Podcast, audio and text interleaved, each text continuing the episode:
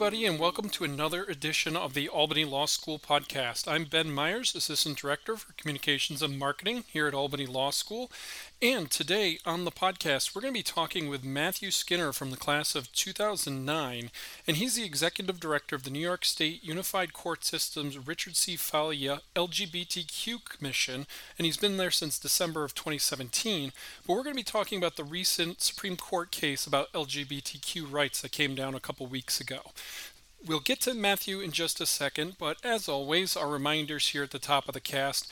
Please go to albanylaw.edu to check out all of our reopening plans and schedules as we try to get back to campus due to the COVID 19 pandemic. There's going to be a lot of information there and a lot of questions answered there. So please go there and check out all those different things that you might need to know before you show up on campus. If you can't get to campus, but you want to check campus out still, we do have all of our virtual visit things available on our admissions page. That's albanylaw.edu slash admissions, and then you can find all that information there. And you can find previous episodes of the podcast on all the major podcast services or on our SoundCloud account. We're going to be sticking with our once a week schedule here for the summer, but since you're here for that once a week show, let's get over and talk to Matthew.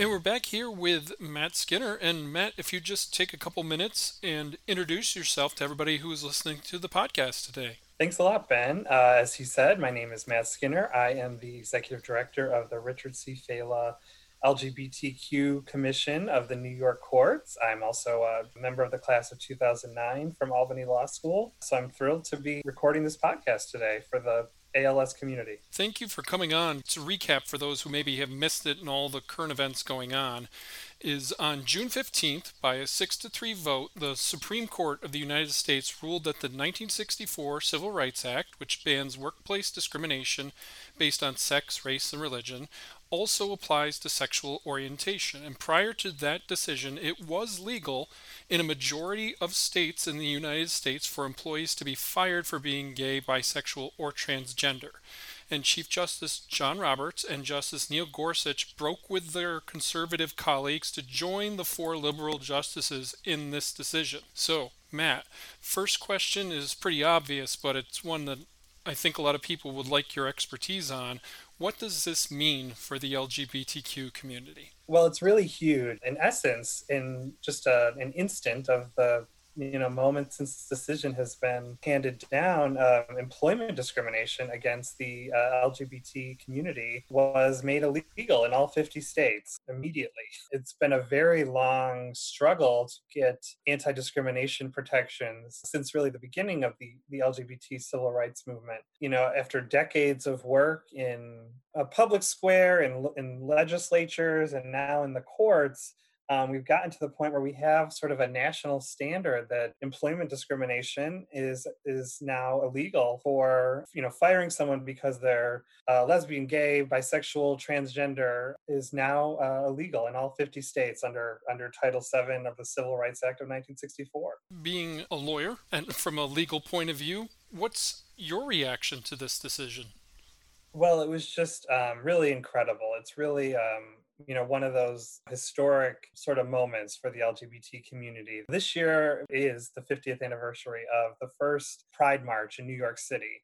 Last year we did, you know, a lot of anniversary events for the 50th anniversary of the Stonewall riots. And the year after that, the community came together and had its first Pride March in New York City. So it's a it's sort of an interesting moment uh, for this decision to finally happen. I think if you had spoke to a lot of folks who were in that first Pride March, and of course some of them are still here, they would probably have been surprised about how the order in which things sort of unfolded. I think relationship recognition and marriage equality are were and are crucial pieces of the puzzle. But I think in, in the early days of the LGBT civil rights movement, I think this winning this victory would have almost been seen as something that was needed sooner rather than later. You know, people at that time were just faced enormous risks of losing their job, losing everything really, if people found out, if certain people found out that they were LGBT. The the, the ramifications um, in those days were just really devastating for folks to be found out, so to speak. You know, it's almost hard for us to people living in today's world to imagine just how recently things were just incredibly awful for, for the LGBT community. In the 1950s, President Eisenhower signed an executive order that uh, essentially mandated firing people if it was found out that they were gay from the federal government. So it's just incredible now in 2020 to see, you know, the federal government is going to go from really the one of the primary discriminators to one of the really now an engine of uh, eradicating discrimination now that federal law has been interpreted to protect the LGBT community. And there's been some talk that this decision might lead to broader changes of LGBTQ rights in education or housing. You, you talked about that engine a little bit. Could you just expand on that? What what can this yeah. do? What what kind of ripples can come from this uh, decision? Yeah, so basically, what the, the language that they're interpreting in Title VII of the Civil Rights Act prohibits discrimination because of sex. You know, those three words are sort of in quotation.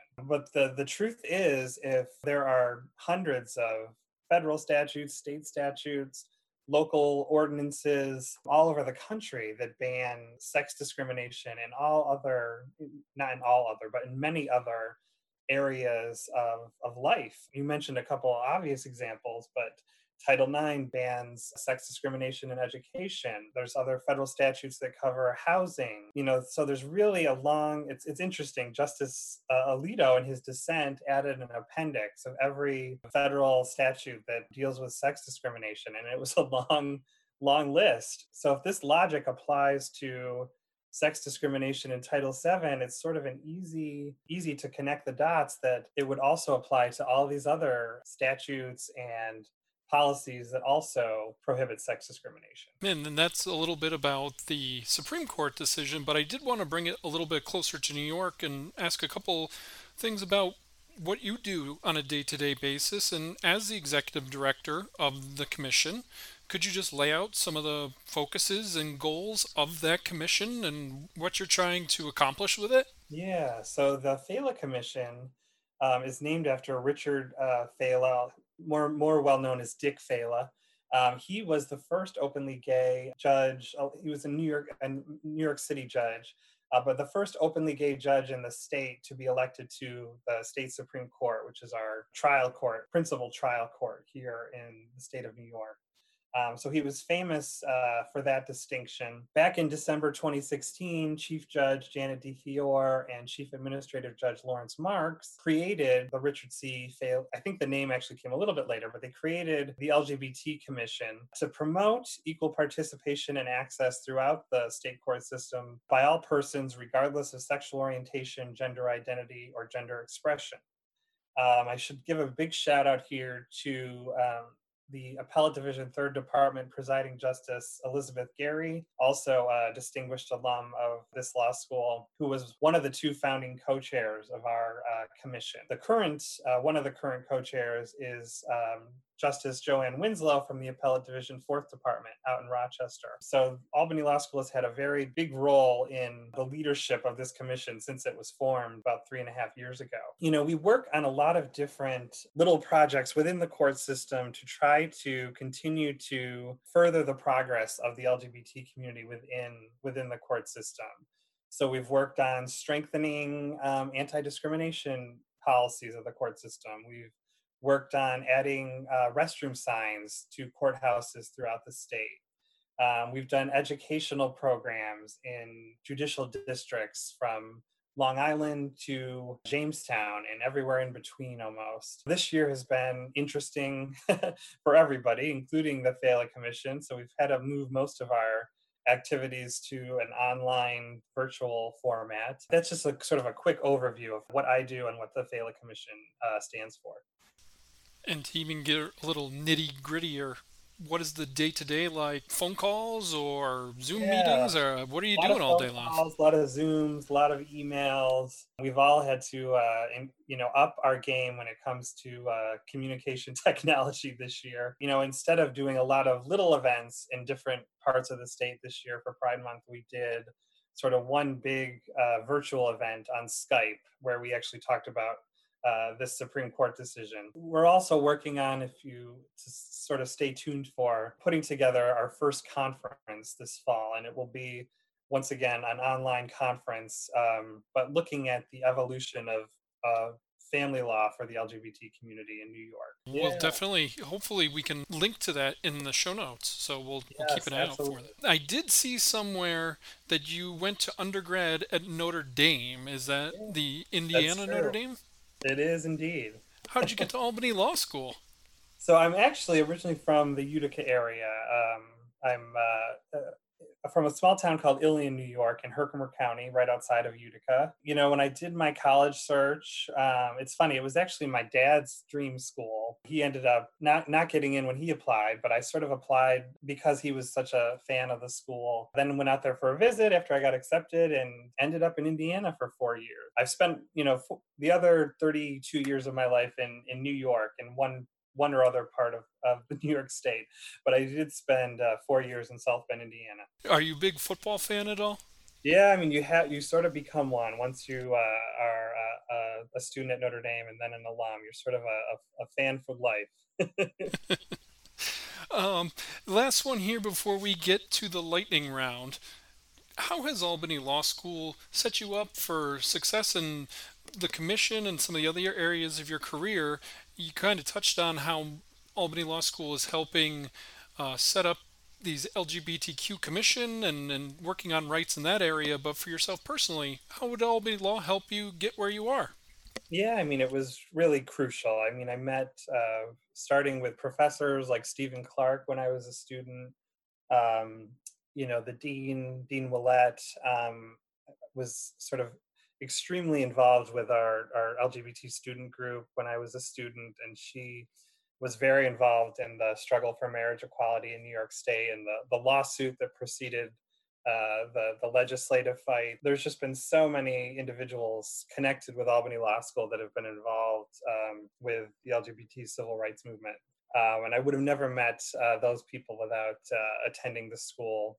And then, as I mentioned later on, I work with so many um, alums of the law school now through the Failla Commission and through the state court system with with many other allies in the state court system that are grads um, of Albany Law School. So it's really it opened up uh, um, many many doors for me and uh, introduced me to a network of people that uh, really changed my life without a doubt. Well, one thing that changes everybody's life who experiences it is the lightning round of the Albany Law School podcast. Are you are you ready for the lightning round? I think so. It is a life-changing experience. So let's see if we can get through this one.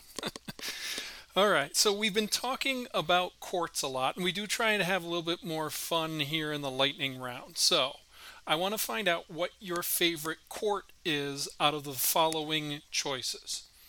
Is it a basketball court, a tennis court, a courtyard, a volleyball court, or a badminton court? You know, maybe I, I will say it's maybe a tie. I, I have, you know, courtyards. I think have become more dear to me this year since we've been sort of in quarantine for months. Um, getting to go outside and just enjoy a beautiful um, courtyard, I think, uh, has is, is something we can be thankful for after the the year we've had. Uh, I played volleyball in high school, so I will say that a volleyball court is maybe tied. Um, a lot of good memories of, of, of playing volleyball too. I also played volleyball in high school. I played volleyball in- college a little bit too. So Nice. yeah, have to agree with you. Volleyball Fun court's my winner. yeah. And you were just talking about kind of these unprecedented times.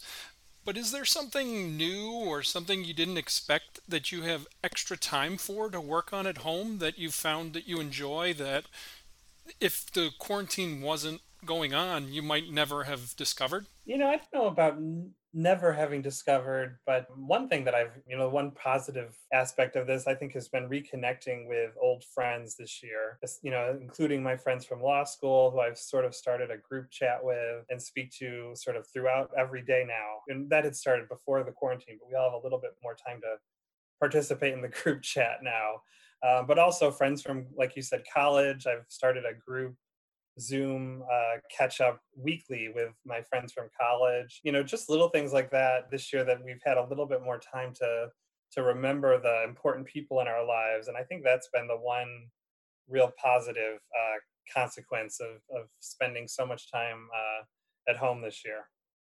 Absolutely. And speaking of friends, could you share maybe a funny podcast friendly story about your time at Albany Law?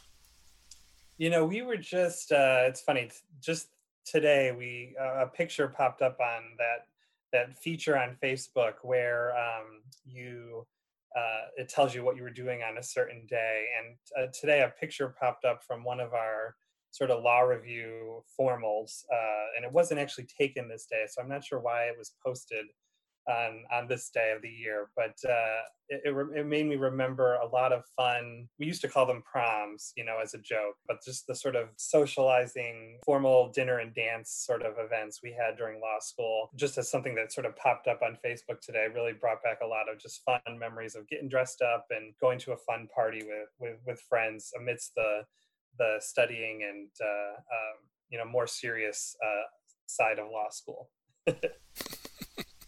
I have those pop up all the time too. I have no idea. I don't remember them ever. So I feel your pain on that one. Yeah.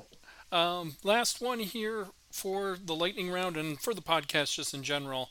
Is there anything else that we might have missed that you'd like to add, or maybe a note to upcoming lawyers or law students that are kind of trying to navigate these uncertain times? Just any any messages that you'd like to get out there? You know, I think we all just need to keep plugging away. I think it's been you know this was such a wonderful this supreme court decision was such wonderful news but there's certainly been you know i think it's been a real you know i don't want to ignore the elephant in the room which has been sort of the really bleak and sobering news of the past month or so you know for anyone that cares about uh, justice and equality in this country so i think you know all of us really need to keep plugging away to keep building the kind of society that we all would like to see where um, you know there is much less uh, discrimination and much more justice and equality um, uh, for for every group of people and, and every uh, individual in this country. It's a good idea. It's a, I mean, it's an idea that yeah, we all got to do everything in our power to do it every day for sure. Yeah. Um, Matt, that's everything we have. You survived the lightning round. Uh, really appreciate you taking the time to come on the podcast today. All right. Thank you.